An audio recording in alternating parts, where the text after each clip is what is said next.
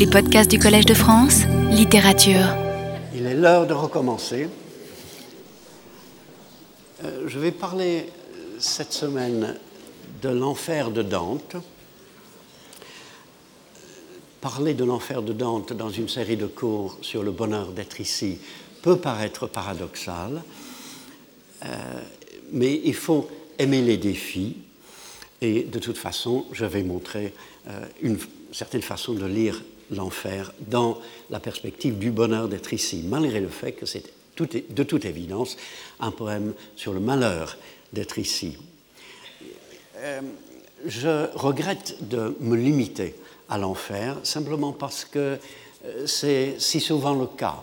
Tant d'écrivains euh, ne veulent commenter que l'enfer en laissant de côté le purgatoire et le paradis, alors que le paradis était probablement pour Dante la partie la plus importante de son poème, et les artistes aussi, euh, Delacroix, euh, Rodin, euh, ont tendance à, faire des œuvres à partir surtout de l'enfer.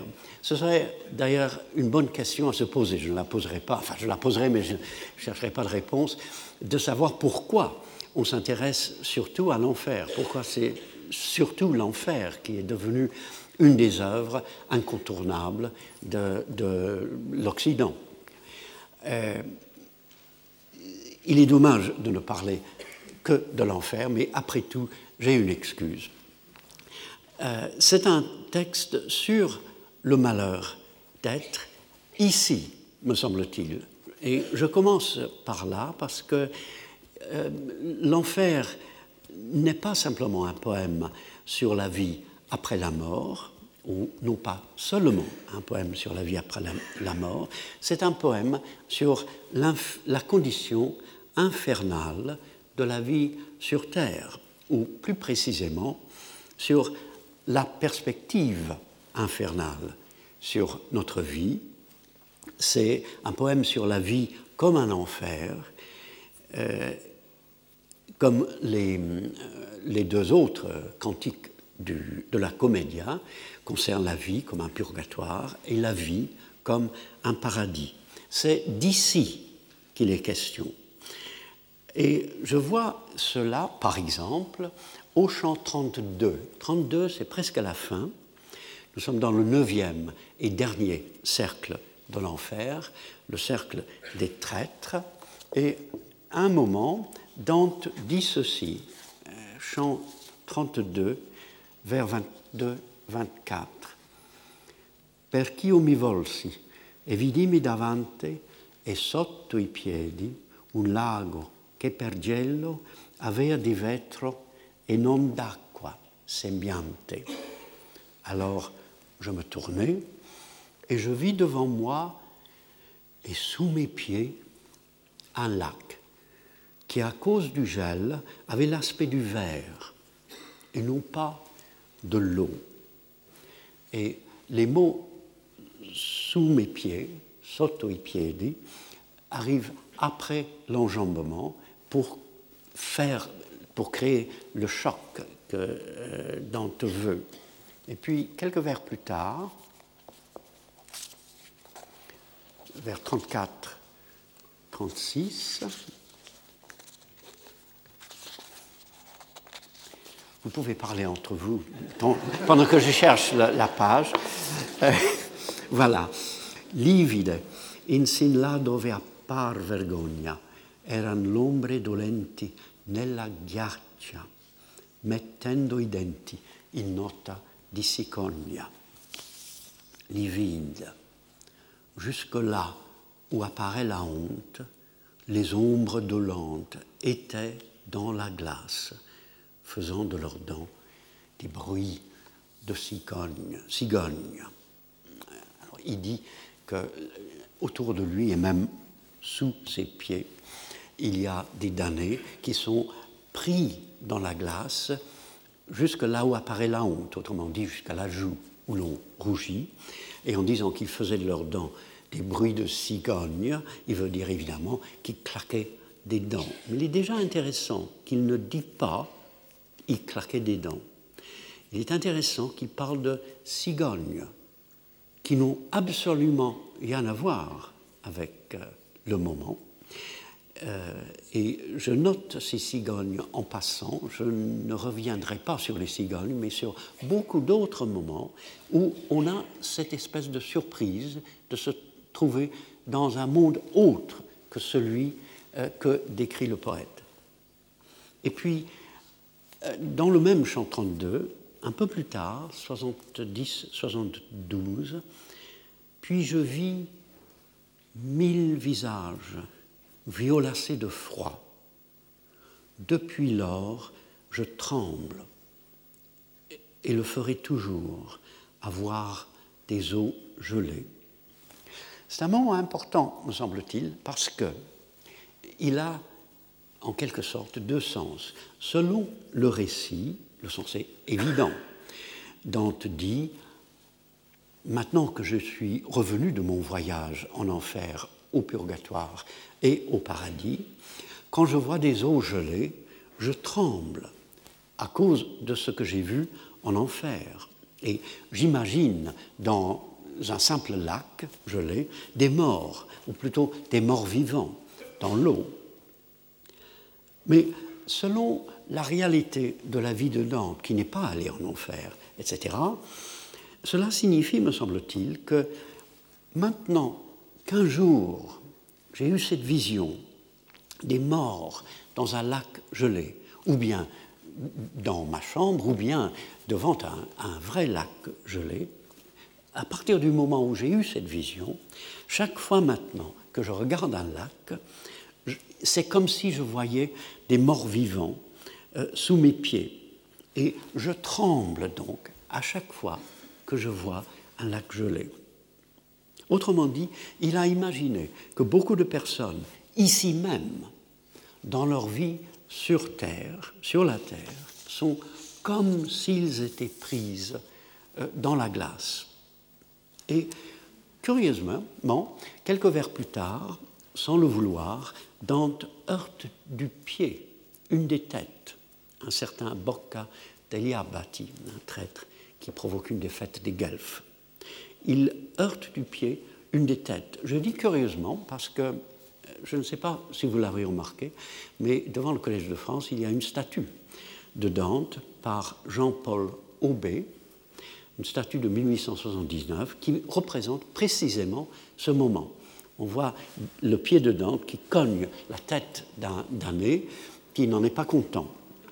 Et s'il faut, pour entrer au Collège de France, passer devant les statues de Claude Bernard et de Champollion, ce qui est déjà assez navrant pour l'amour-propre, il, il, faut aussi, pour monter les marches qui mènent au collège, passer entre la statue de Dante à droite et de, de Ronsard à gauche, ce qui est encore pire.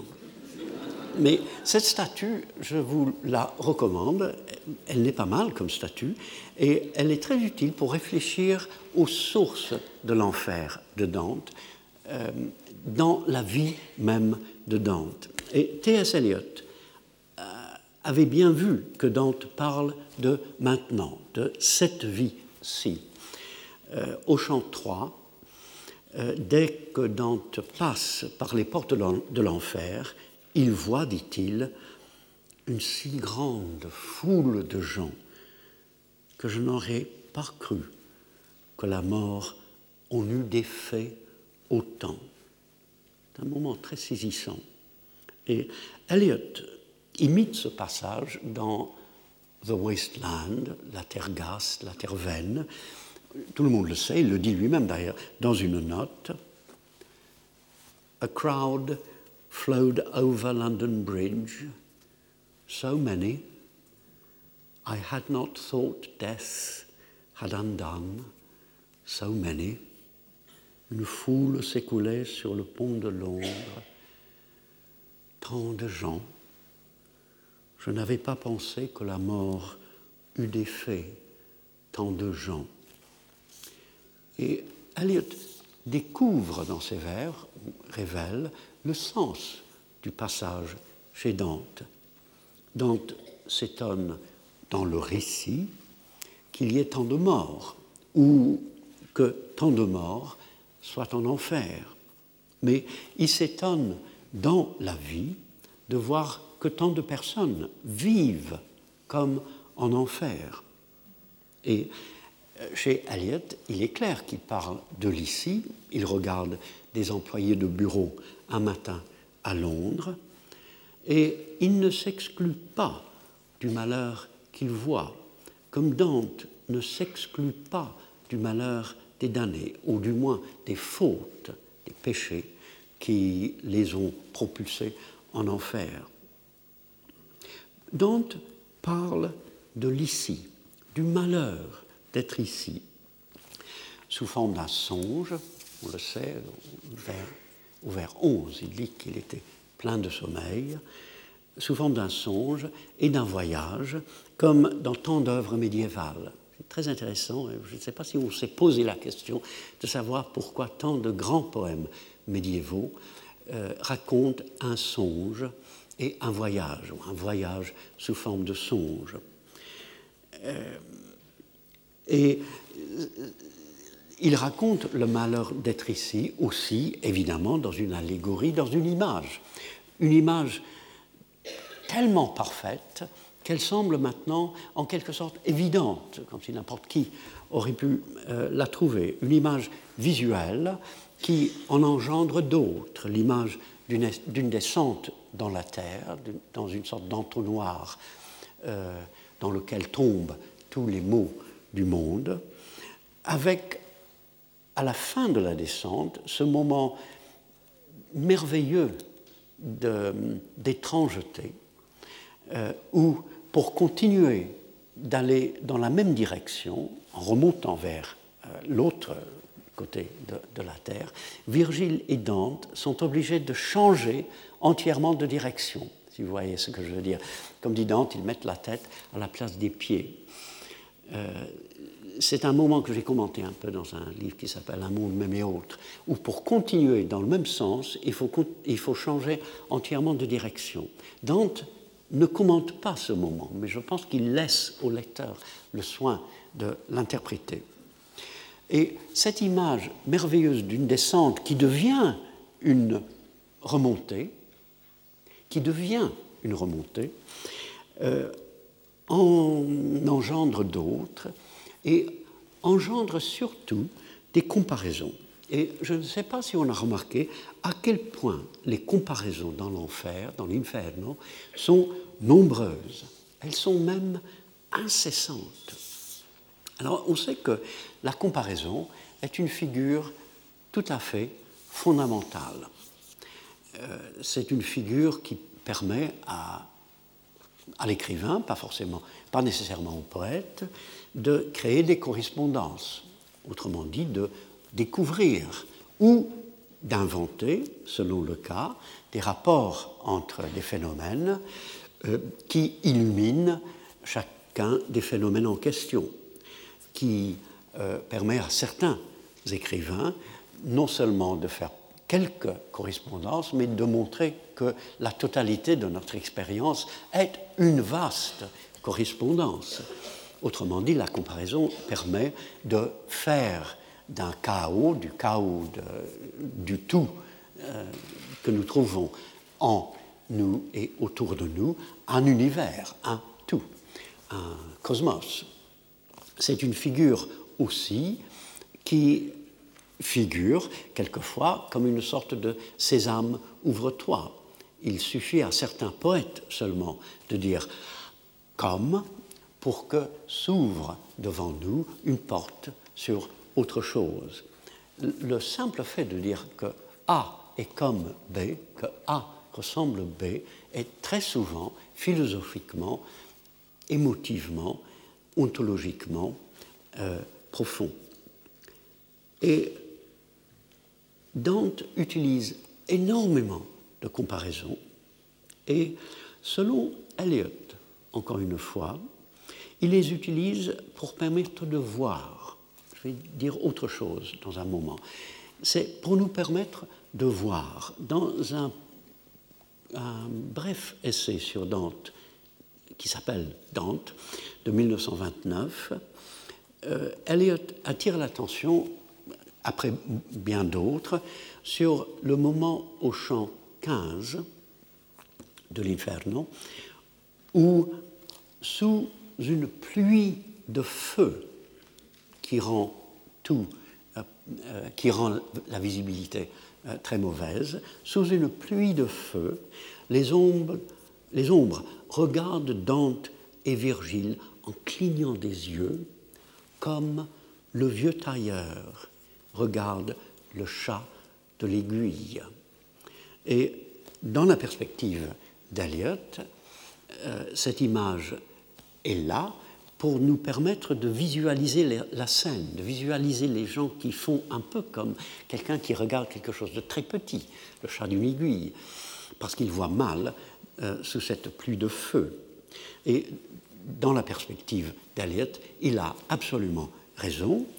Euh, sa perspective, c'est de contraster euh, absolument cette image qui a une fonction simple de faire voir ce dont euh, Dante parle, et les images de Shakespeare. Les, les, images de Shakespeare qui, à chaque fois qu'il dit comme, ou qu'il ne dit pas comme, parce qu'il utilise une métaphore, ouvrent le monde. Euh, les images de Shakespeare sont, comme on le sait, absolument pleines d'allusions, de connotations, etc.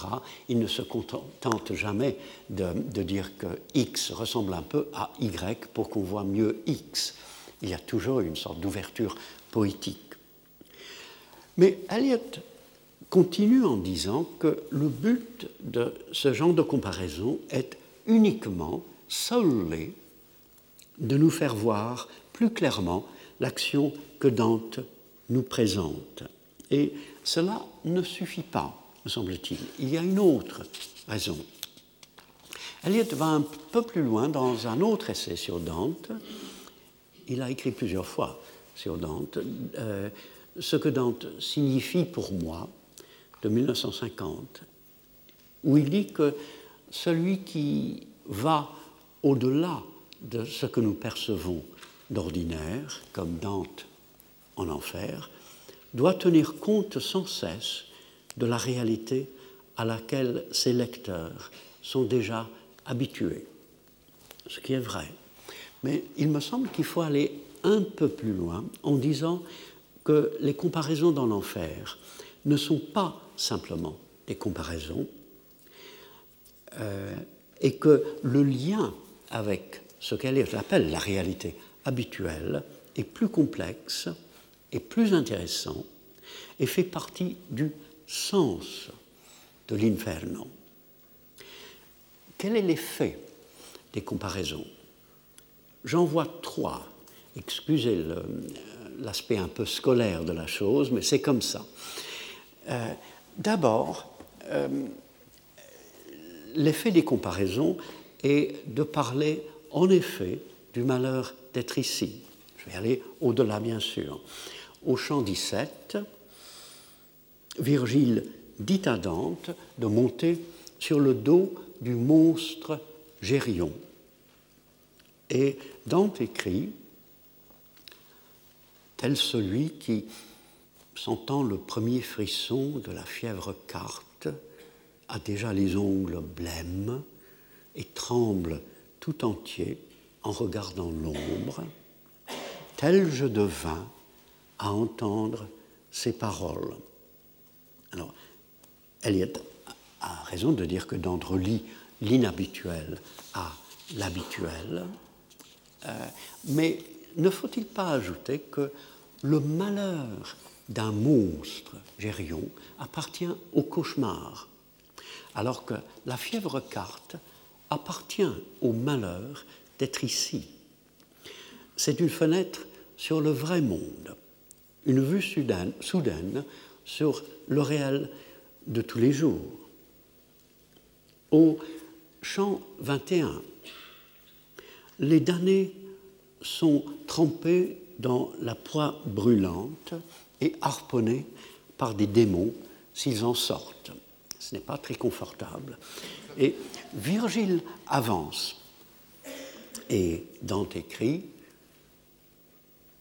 avec cette fureur et cette impétuosité qu'ont les chiens quand ils se jettent sur un pauvre qui s'arrête et commence à mendier. Les démons sortirent de dessous le pont et tournèrent contre lui toutes leurs fourches.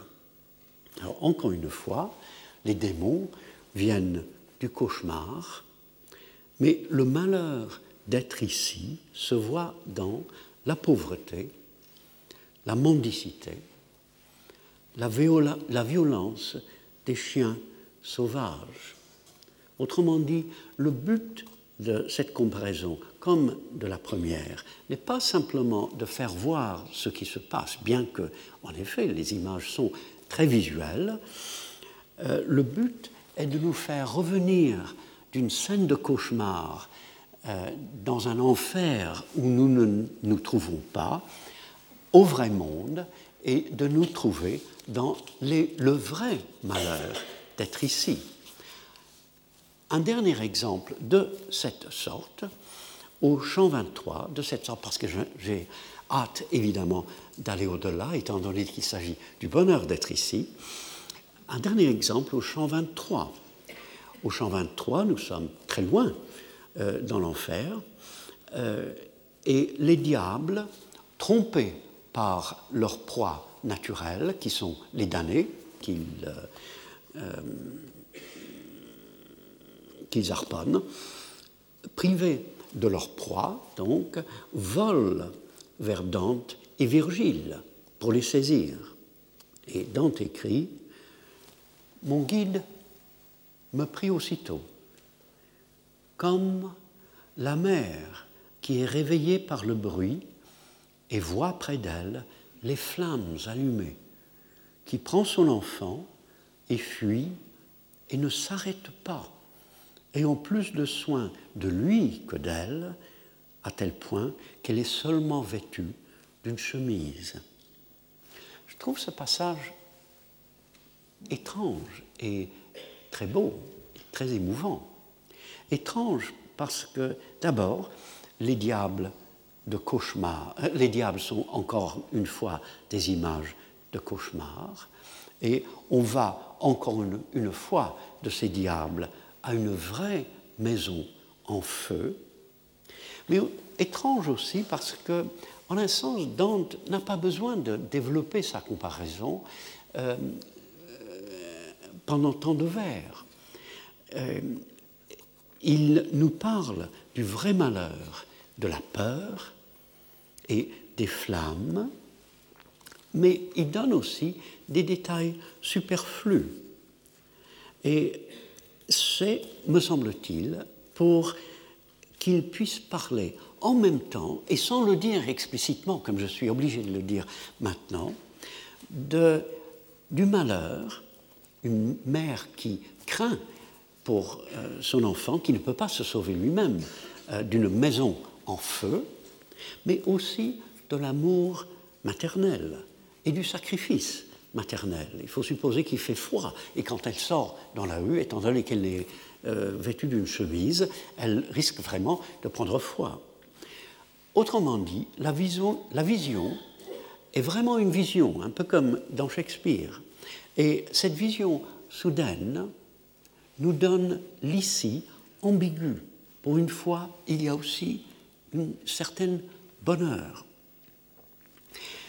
Car le deuxième effet de ces comparaisons, euh, c'est que si le lecteur se trouve, pour ainsi dire, en enfer, il se trouve aussi sur la terre, et que s'il passe par des malheurs, il passe aussi, qui le crut, par des bonheurs d'autant plus profonds. Et je propose, au fond, une autre façon de lire l'enfer de Dante. Une autre façon qui ne doit pas supplanter les autres, bien sûr, mais qui, doit s'ajouter aux autres. Et j'en donnerai beaucoup d'exemples parce qu'il me semble que c'est la seule façon euh, de le montrer et de vous en persuader si vous le voulez bien. Au champ 15, encore une fois, sous la pluie de feu, les ombres regardent Virgile et Dante comme un vieux tailleur regarde son aiguille et chacune nous regardait comme les gens se regardent les uns les autres le soir sous la nouvelle lune. On oublie pendant un moment, le temps de deux comparaisons, que les gens souffrent horriblement. Cette pluie de feu, ce n'est pas une sorte de décor. Euh, ils sont affreusement brûlés. Et on pense au contraire à des gens qui se rencontrent le soir, qui clignent de l'œil pour se voir dans la, la lumière qui s'affaiblit, et au travail d'un vieux tailleur. Et on pense même au quartier de lune. Si euh, la nouvelle lune est là en partie pour expliquer le fait que l'on ne se voit pas très bien euh, le soir, euh, c'est là aussi, me semble-t-il, pour que Dante nous parle du plaisir que nous avons à regarder la Lune, à constater que la Lune change constamment et de remarquer un certain soir qu'il s'agit en effet de la nouvelle Lune. La similitude des choses comparées nous permet de voir clairement, comme le dit Eliot, de voir clairement ce qui se passe en enfer. Mais la différence entre les choses comparées est ce qui compte le plus, me semble-t-il, et qui nous parle du bonheur d'être ici. C'était le chant 15. Un deuxième exemple dans le chant 16. Rappelez-vous que chant après chant, nous descendons de plus en plus en enfer et que c'est de pire en pire. Euh, Dante va passer au chant 16 d'un cercle à l'autre. Et il dit, j'étais déjà au lieu où s'entendait le bruit de l'eau qui tombait dans l'autre cercle, pareil au bourdonnement que font les ruches.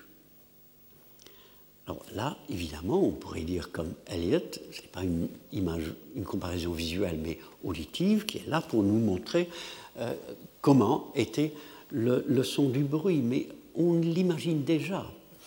Et le, bruit des eaux. Mais on imagine déjà ce bruit. Et il me semble que par la comparaison, Dante sort le lecteur de l'enfer pendant le temps d'une comparaison, nous ne sommes plus en enfer. Et le lecteur se souvient avec plaisir du bourdonnement des ruches, de la vie des abeilles, avec l'idée même, sans doute, du miel. Troisième exemple, au champ 16 et 17, c'est encore une fois le monstre Gérion. Comment arrive-t-il?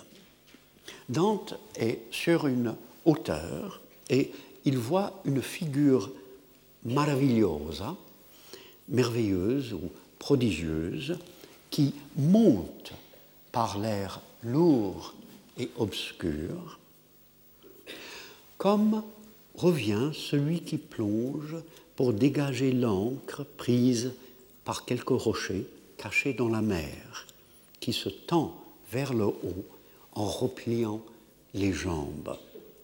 Alors il est vrai, on voit le rapport entre Gérion, qui est un monstre ailé, qui, euh, comme le dit Dante, nage dans l'air, et un marin qui revient d'une plongée.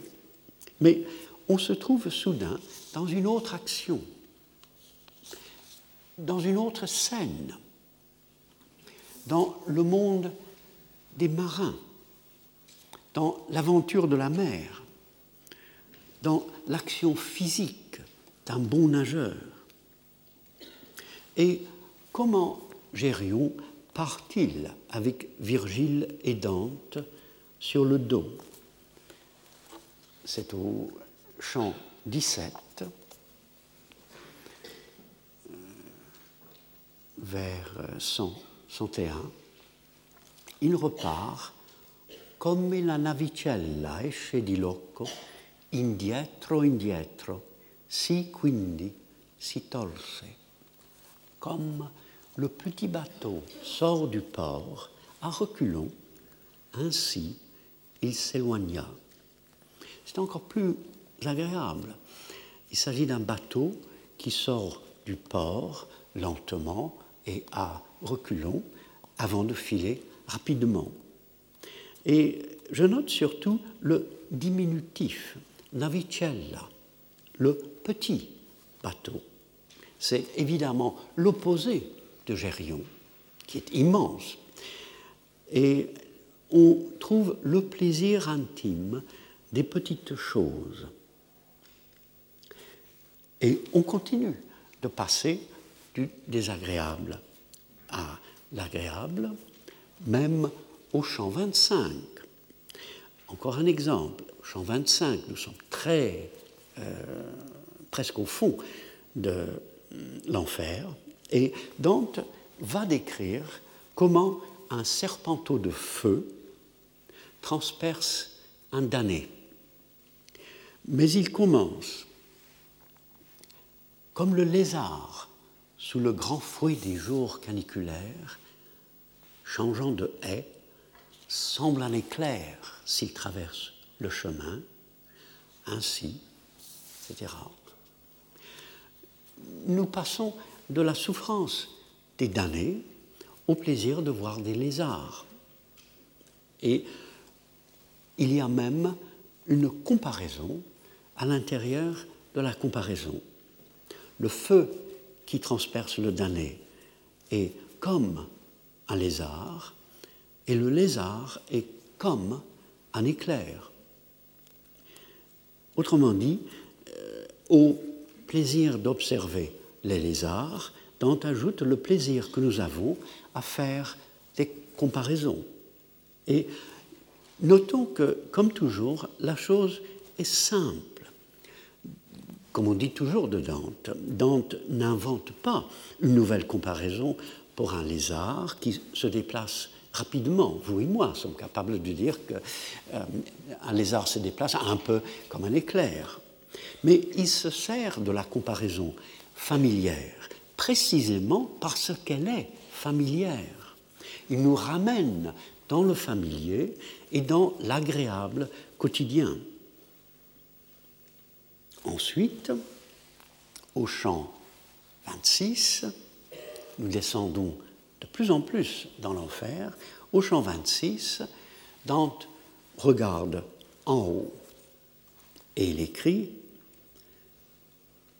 Comme le paysan qui se repose sur le coteau à l'époque où celui qui éclaire le monde, c'est-à-dire le soleil, nous cache moins sa face, quand la mouche fait place à la moustique, voit des lucioles en bas dans la vallée, peut-être là où il vendange et laboure, ainsi moi, etc.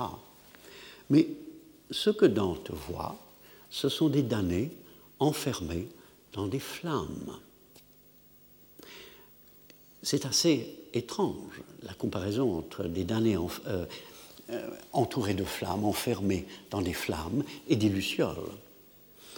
Autrement dit, euh, nous sommes devant l'image agréable d'un paysan qui se repose et qui regarde des lucioles, qui cède à l'image terrible, effrayante des hommes enflammés.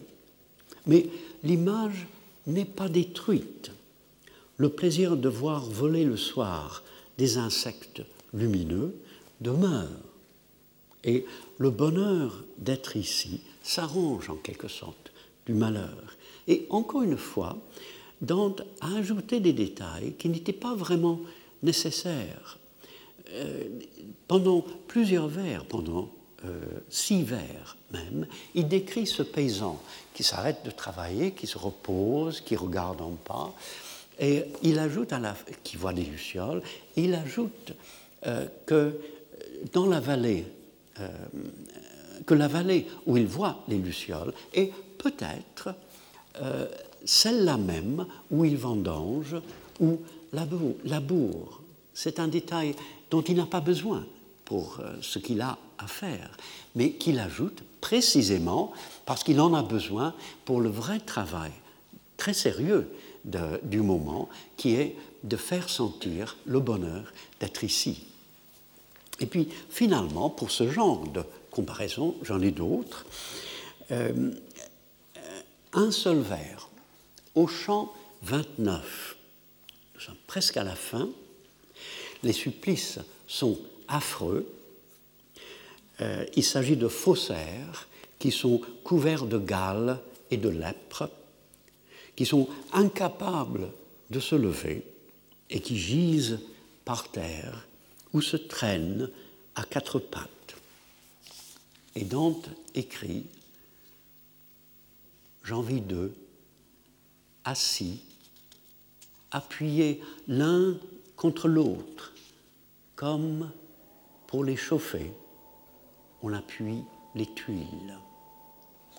Alors, quelle imagination On parle de l'imagination grandiose avec laquelle Dante conçoit l'enfer et ses cercles, et on a évidemment raison de le faire, mais quel vol de l'imagination entre les damnés qui ne peuvent pas bouger, qui s'appuient les uns contre les autres, et les tuiles qu'on place avec soin dans le four.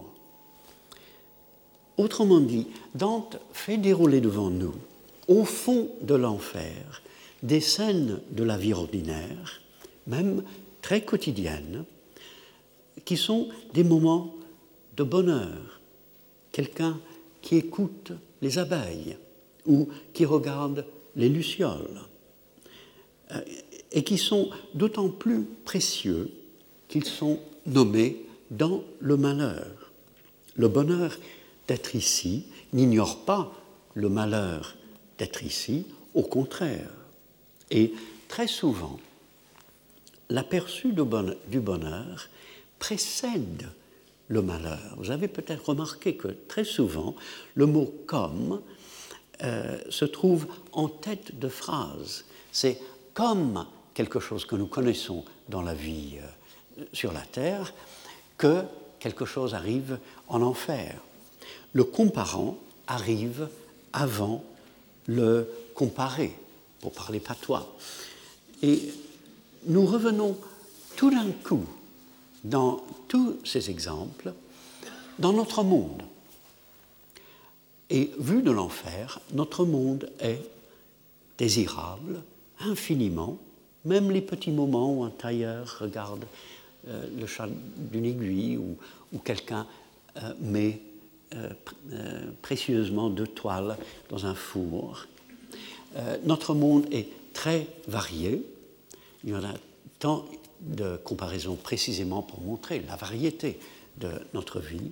Et vu de l'enfer, notre monde est aussi comme un rêve, comme une fiction qui est parfaitement réelle et qu'il faudrait apprendre à habiter. L'enfer, autrement dit, nous permet de voir le bonheur d'être ici à une certaine distance. Et il y a un troisième effet qui est encore plus étrange et encore plus euh, parlant. Certaines comparaisons parlent même d'un malheur qui devient un bonheur, qui devient un bonheur. Et c'est le cas de la toute première. Au chant premier, euh, Dante, comme vous vous en souvenez, a très peur dans la forêt sauvage et surtout devant les trois bêtes qui le menacent. Et sa peur est un peu calmée euh, quand il voit le lever du soleil. Et il écrit Et comme celui encore une fois, vous voyez, comme est au début, comme celui qui, hors d'haleine, sorti de la mer au rivage, se retourne vers l'eau périlleuse et regarde, ainsi mon esprit, qui fuyait encore, se retourna pour regarder derrière, le passage qui ne laisse jamais personne en vie. La scène change entièrement. On contemple pendant trois vers quelqu'un qui a regagné la rive à la nage, qui a swam back to the shore, alors que l'on était dans une forêt. En un sens, la comparaison est même tirée par les cheveux, est même fausse. On passe d'une forêt à une mer ou à une plage. Et l'action racontée dans la comparaison est entièrement rassurante. Elle euh, signale une sorte de victoire. On n'est plus en danger de se noyer, on se trouve sur la plage. Comme il est vrai, l'action racontée dans le songe. Et encore une fois, Dante se plaît à donner tous les détails, certains étant tout à fait euh, superflus, pour que, au moment même où il plonge en enfer, le lecteur puisse revenir sur terre et sur ce moment de bonheur et même de euh, ce moment où on est rassuré euh, d'avoir euh, échappé à un danger, à un danger de mort même. Mais oui, effectivement, il s'agit d'un danger de mort. Donc, on plonge en enfer et au moment de le faire, on pense à, la mort et au fait que la vie, pour l'instant, nous permet d'échapper à la mort. Je l'aurais sans doute dit mieux si cette idée ne m'était pas venue à l'esprit au moment où j'en parlais. Un deuxième exemple, cela continue. Au chant 2, Virgile rencontre Dante et lui raconte, si vous vous en souvenez, que Béatrice lui a demandé de venir le trouver et de le secourir. Et Dante écrit Comme des fleurettes par la gelée nocturne inclinées et fermées, quand le soleil les éclaire, se dressent tout épanouies sur leurs tiges. Ainsi, j'émergeais de mon état fatigué. Encore une fois, le comme est au début, et on passe de la gelée, de la nuit et de la fermeture à la chaleur au soleil et à l'épanouissement.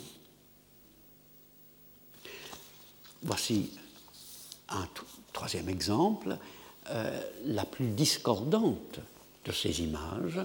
Je saute au champ 22, champ 22, vers 19-21 pour ceux qui suivent, euh, comme les dauphins, comme est en tête de phrase encore une fois, comme les dauphins, quand ils font, signe aux matelots en arquant leur dos pour qu'ils essaient de sauver leur bateau, etc. Euh, les dauphins sont des animaux sympathiques. Euh, Dante fait allusion à la fable ou peut-être à la réalité qui, qui parle d'une solidarité entre les animaux et les hommes. Il y a beaucoup de textes anciens, comme vous le savez, qui disent que les dauphins euh, sauvent les matelots euh, lors des naufrages en les prenant sur leur dos et en les ramenant euh, à la rive. il prend donc des animaux sympathiques et qui semblent avoir à cœur de sauver les hommes, mais cela continue ainsi. Comme les dauphins font ceci, hein, ainsi, parfois, pour alléger sa peine, un des pêcheurs montrait le dos et disparaissait en moins d'un éclair. Le sens de l'action chez le, dauphin et le damné est absolument différent. Le, le damné qui est brûlé sort pendant une milliseconde pour essayer, d'alléger sa peine et disparaît aussitôt parce qu'il sait que s'il ne le fait pas, il y a un diable qui va le, qui va le harponner avec, avec sa fourche. Le sens de l'action, dans les deux cas, est tout à fait opposé. Euh, mais le salut offert aux marins, qui montre aux matelots comment sauver leur bateau, dans l'exemple précis de Dante, le salut offert aux marins prépare peut-être le purgatoire et le paradis. Nous sommes au, au chant 22, après quelques autres chants, euh, Dante va entrer euh, au purgatoire. Ou bien, au fond de l'enfer, au fond de l'enfer sur terre, on voit le bonheur comme impossible. Ou, et où, dans le malheur de l'ici, le bonheur de l'ici est toujours présent. Et finalement, la comparaison, la comparaison la plus riche et la plus extraordinaire, c'est au champ 24. On continue de descendre. Et euh, elle, euh, elle accapare les 15 premiers vers, les 15 premiers vers du chant 24, qui disent à peu près ceci. Nous sommes en enfer. Hein.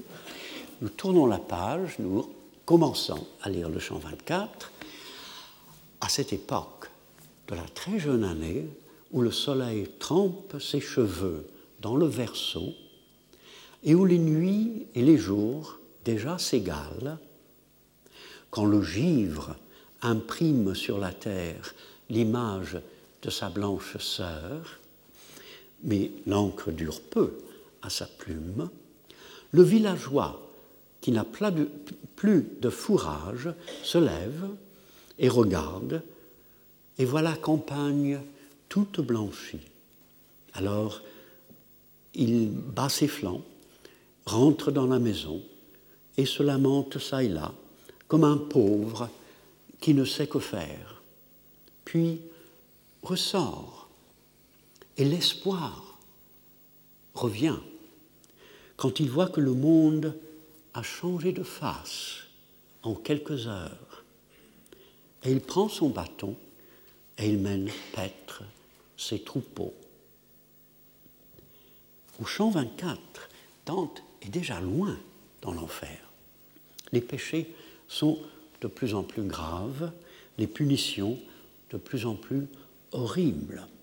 Mais le chant commence par 15 vers consacrés à la vie des champs ou des pâturages. Et la chose à comparer est toute simple et se dit en trois vers. Comme tout cela, comme le paysan là, Virgile est fâché contre un diable qui leur a menti quant au chemin à suivre, mais il a trouvé la solution.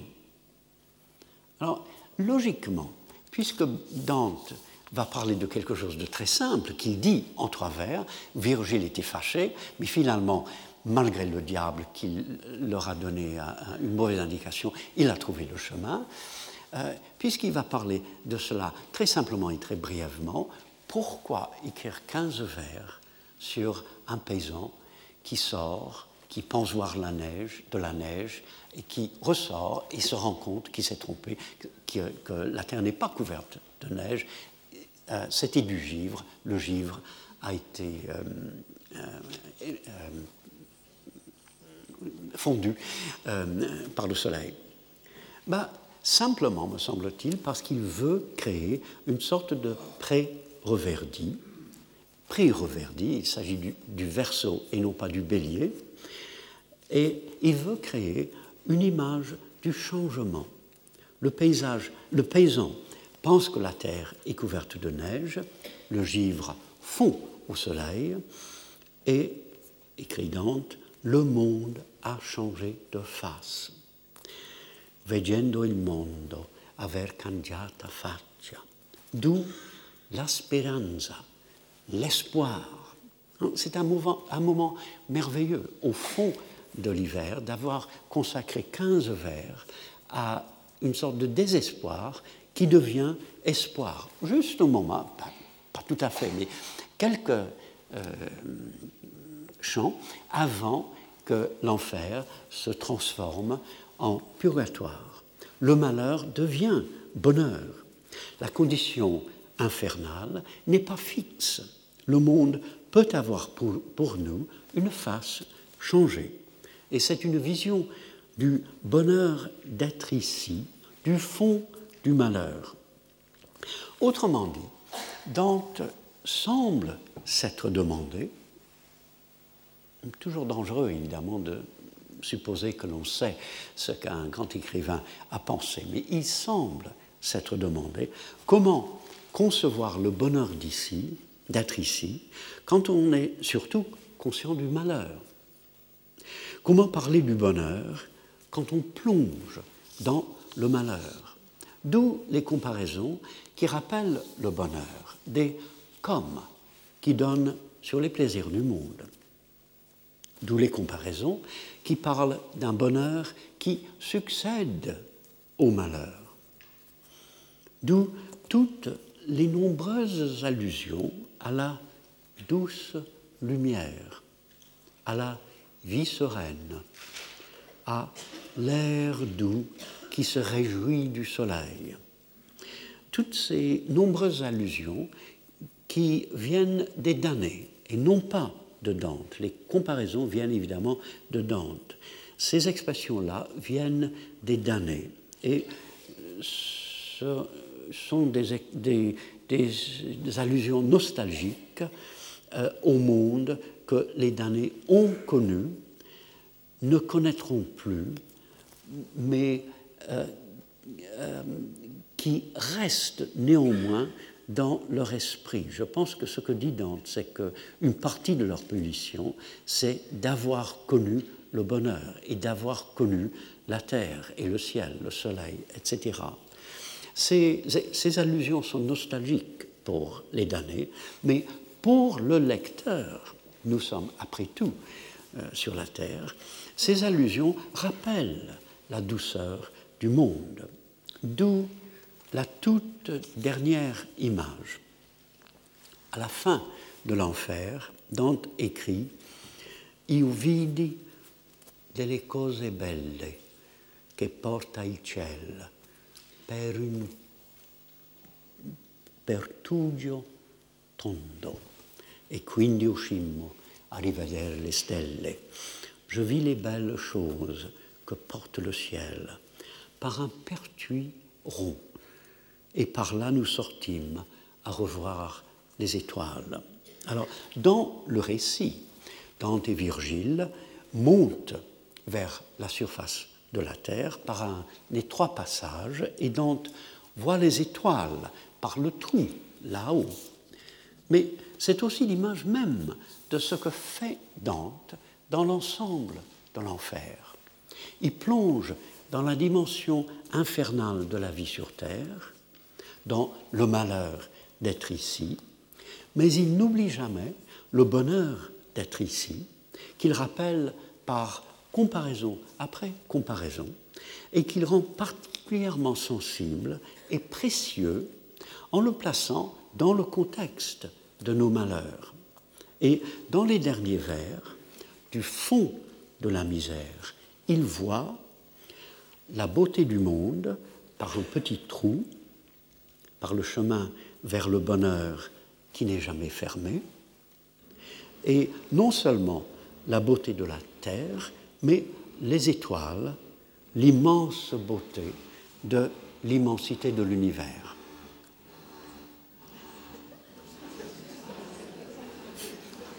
Je ne sais pas quelle est la source de ce bruit. Euh, bon, la semaine prochaine, j'espère que vous m'entendez, la semaine prochaine, je parlerai de Proust de La prisonnière, euh, qui est le cinquième roman dans la recherche du temps perdu, et plus spécifiquement euh, de la mort de Bergotte, et encore plus spécifiquement de la réflexion du narrateur après la mort de Bergotte. Et si vous voulez le lire euh, à l'avance, cet épisode se trouve juste avant le milieu de La prisonnière. Je vous remercie. Retrouvez tous les podcasts du Collège de France sur www.collège-de-france.fr.